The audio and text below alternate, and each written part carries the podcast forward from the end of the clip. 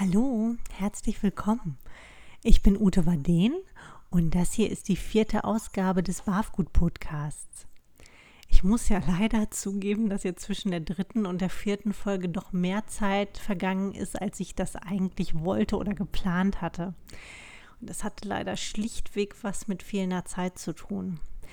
Man denkt ja immer, man setzt sich hin und macht so eine Podcast-Episode und das sind ja 15 Minuten und das geht fix eben.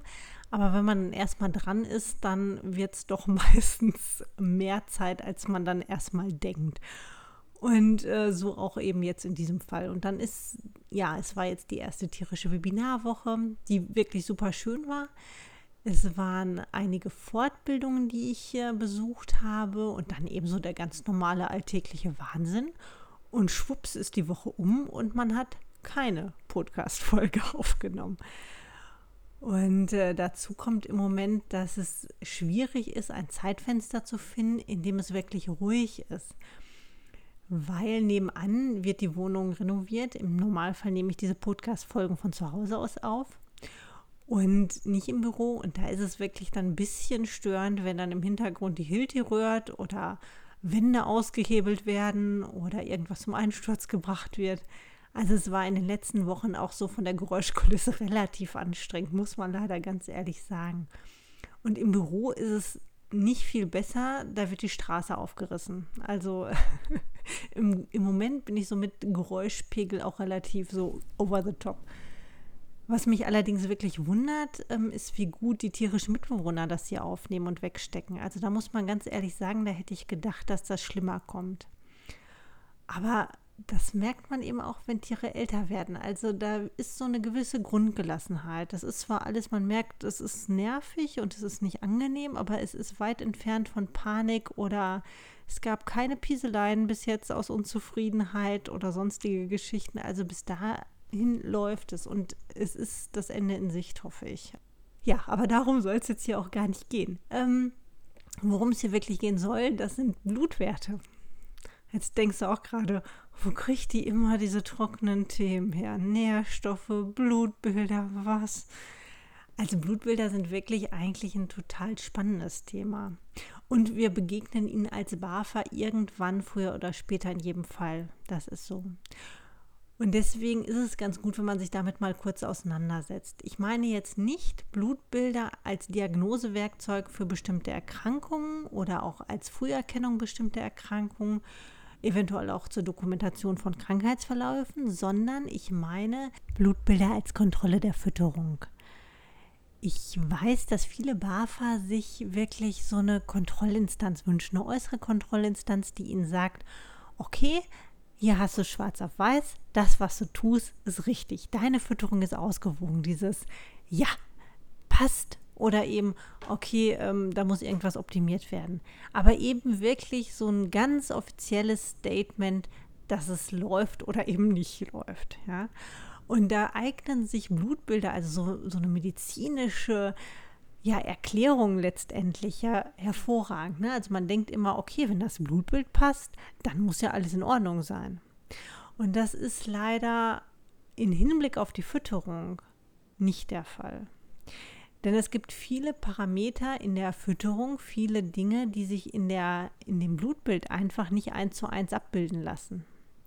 Da habe ich auch ein ganz schönes Beispiel zu aus der letzten Zeit, und zwar eine Patientenhalterin mit einem hochgradig allergischen Hund. Und die war vor einiger Zeit eben beim Tierarzt deswegen. Und ihr wurde eine Ausschlussdiät empfohlen. Ganz klassisch Pferdefleisch, Kartoffel. So. Das hat sie auch gemacht. Was aus der Kommunikation mit dem Tierarzt offensichtlich nicht so ganz eindeutig hervorging, war, dass diese Art der Fütterung nicht geeignet ist, um dauerhaft durchgeführt zu werden. Ja, also nicht so jedenfalls. Und das hat sie aber gemacht. Also sie hat, ich glaube, jetzt um fast sechs Monate den Hund so gefüttert. Also fettarmes Pferdemuskelfleisch und Kartoffeln. Da waren eben keine Knochen, keine Innereien und auch sonst keine Zusätze. Also in jedem Fall ein Kalziumdefizit. Die fettlöslichen Vitamine sind ja im Muskelfleisch kaum vorhanden, also die sind auch eben dann in so einer Art der Fütterung zu wenig und auch alle anderen Spurenelemente und Mineralstoffe werden im untersten Bereich gewesen sein. So. Und der Patientenhalterin ist jetzt vorrangig aufgefallen, dass der Hund schlapp wirkte. Und sie hatte das Gefühl, der riecht ein bisschen anders. Und was man wirklich deutlich sah, das Fell war wirklich ganz miserabel. Also das war brüchig, das war glanzlos, das war struppig. Und in dem Blutbild, was dann gemacht worden ist, hat man nichts gesehen. Was wirklich nicht so schön waren, war die Nierenwerte. Da gab es eine leichte Verschiebung, aber die war auch jetzt nicht wirklich besorgniserregend. Und alles andere Top-Blutwerte. Man hätte anhand dieses Blutbildes nie im Leben, ohne die Fütterung zu kennen, feststellen können, woher das kommt. Diese Nierenwerte waren natürlich auch dadurch bedingt, dass sie wirklich so extrem fettarm gefüttert hat. Denn Pferdefleisch hat so drei bis vier Prozent Fett. Und wenn man sich überlegt, dass ein Hund also mindestens 15 Prozent, gerne auch mal 20 Prozent an Fett benötigt, an tierischem Fett, dann ist das natürlich verdammt wenig. Ne? Und sie hat dann auch eins gemacht zusätzlich, weil sie gemerkt hat, der Hund hat immer Hunger, klar, zu wenig Fett. Ne? Ähm, sie hat die Futtermenge wirklich kontinuierlich erhöht. Also sie hat wahnsinnig viel gefüttert. Und dann hat man natürlich genau das, was man bei der Rohfütterung nicht haben möchte. Man hat extrem viel an fettarmem Muskelfleisch und dadurch wirklich viel Protein. Das ist das, wovor immer gewarnt wird. Ne? So, uh, dies viele Protein in der Fütterung. In dem Fall war das wirklich mal so. Und das kann dann auf die Nieren durchschlagen tatsächlich. Und jetzt kann man sich natürlich fragen, warum das eigentlich so schwierig ist, aus dem Blutbild etwas zur Versorgungslage ablesen zu können. Das kann man ganz gut veranschaulichen am Beispiel von Kalzium. Und Achtung, jetzt wird es wieder ein bisschen biochemisch ich weiß gar nicht, wer das letztens angemerkt hat. Jemand meinte, dass es doch ähm, eigentlich ganz schön sei, wenn man das Ganze noch ein bisschen biochemischer betrachten könnte. Also in dem Fall kommt man jetzt auf jeden Fall gar nicht drum rum. Im Blut sind Calcium und Phosphor Gegenspieler, also diese beiden Stoffe bedingen sich gegenseitig. Und die werden ganz sensibel und ganz strikt reguliert. Also dieser Calcium-Phosphorspiegel, der wird vom Körper auch auf Teufel komm raus aufrechterhalten in der benötigten Konzentration. Das ist ganz wichtig. Wenn jetzt wirklich zu wenig Kalzium über die Nahrung aufgenommen wird, dann passiert Folgendes, dann greifen automatisch bestimmte Mechanismen, um trotzdem diesen Calcium-Phosphorspiegel aufrechtzuerhalten. In dem Fall ist es so, dass in der Nebenschilddrüse ein Hormon verstärkt freigesetzt wird, das Parathormon. Und dieses Parathormon, das reguliert unter anderem mit den Kalziumhaushalt. Also sorgt dafür, dass Kalzium kurzfristig freigegeben wird, zum Beispiel im Darm oder aus den Nieren und ins Blut transportiert wird. Da spielt auch Vitamin D eine Rolle und der Gegenspieler Calcitonin, also das wäre das Hormon, was sozusagen die Ausscheidung oder die Einlagerung von Calcium in die Speicher fördert. Und beim Parathormon ist es eben genau umgekehrt. Wenn wir aber jetzt das Problem des dauerhaften Kalziummangels in der Fütterung haben, also dass dauerhaft zu wenig Kalzium zugefüttert wird, dann signalisiert das Parathormon auch ständig, ja Mensch Leute, ich brauche Kalzium, hier ist zu wenig Kalzium im Blut. Ja, schafft mal was ran. Und der Körper agiert so ein bisschen getreu dem Motto, ha, da hatte ich doch mal was vorbereitet. Und fängt an, das Kalzium aus den Kalziumspeichern, nämlich den Zähnen und den Knochen, ins Blut zu transportieren. Ja, also es wird da abgebaut und ins Blut geschleust, sodass der Kalzium-Phosphorspiegel 1a mit Sternchen oben ist. Und das sehe ich natürlich im Blutbild nicht. Also ich kann anhand des Blutbilds wirklich nicht feststellen, das Kalzium, was ich da sehe, stammt das gerade aus den Knochen oder wurde das kurzfristig vielleicht aus dem Darm freigesetzt. Das ist das ganz große Problem an der Geschichte. Das heißt, diese Kalziumwerte, die werden erst auffällig, wenn wirklich schon richtig was im Argen ist. Und bis dahin kann natürlich viel aus den Kalziumspeichern entnommen worden sein. Und gerade bei Welpen ist das wirklich fatal. Das muss man sich immer vor Augen führen. Es gibt Werte, die wirklich einwandfrei festgestellt werden können im Blut. Das ist zum Beispiel Vitamin D und das ist Eisen. Und bei allen anderen Dingen oder bei allen anderen Werten ist es schon wieder schwieriger, wenn man die Ration nicht kennt. Das heißt also, man müsste eigentlich die Ration sehen und dann gucken, okay, wie korreliert das mit den Werten. Und deswegen ist eigentlich auch immer wenn man sich unsicher ist, ob die Fütterung passend ist, die erste Anlaufstelle die Rationsüberprüfung. Man kann selbstverständlich noch ein Blutbild machen lassen, aber man darf nie davon ausgehen, dass dieses Blutbild alleine schlussendlich Auskunft darüber gibt, ob die Fütterung wirklich passend ist und ob die Nährstoffversorgung stimmt.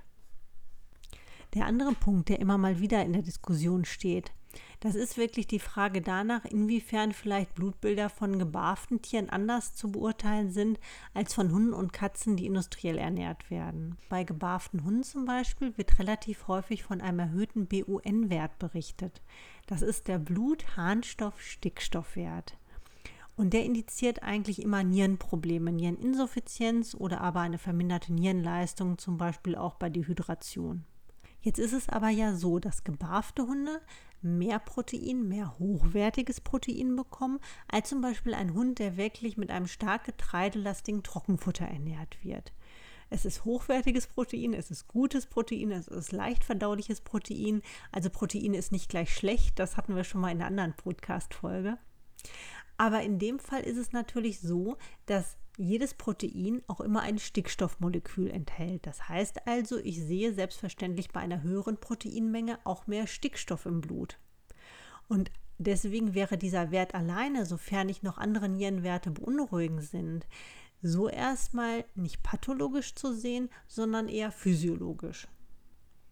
Und eine Sache darf man auch nicht vergessen, diese Referenzwerte, die sind natürlich nicht für die Unendlichkeit in Stein gemeißelt. Auch da kann es immer mal wieder Korrekturen geben.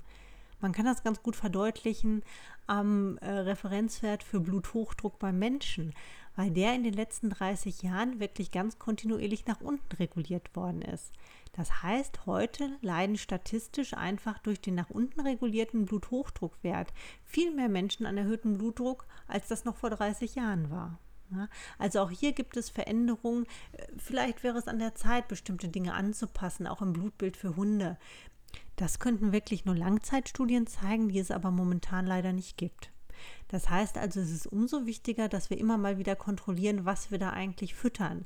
Also zum Beispiel, indem wir unsere Ration und das, was wir da zusammensetzen und zusammenstellen für unseren Hund oder unsere Katze, auch immer mal wieder durchgehen und auch mal durchrechnen. Ich höre immer wieder, dieses ganze Gerechne, ich mache das seit 100 Jahren Pi mal Daumen und mein Hund lebt trotzdem noch.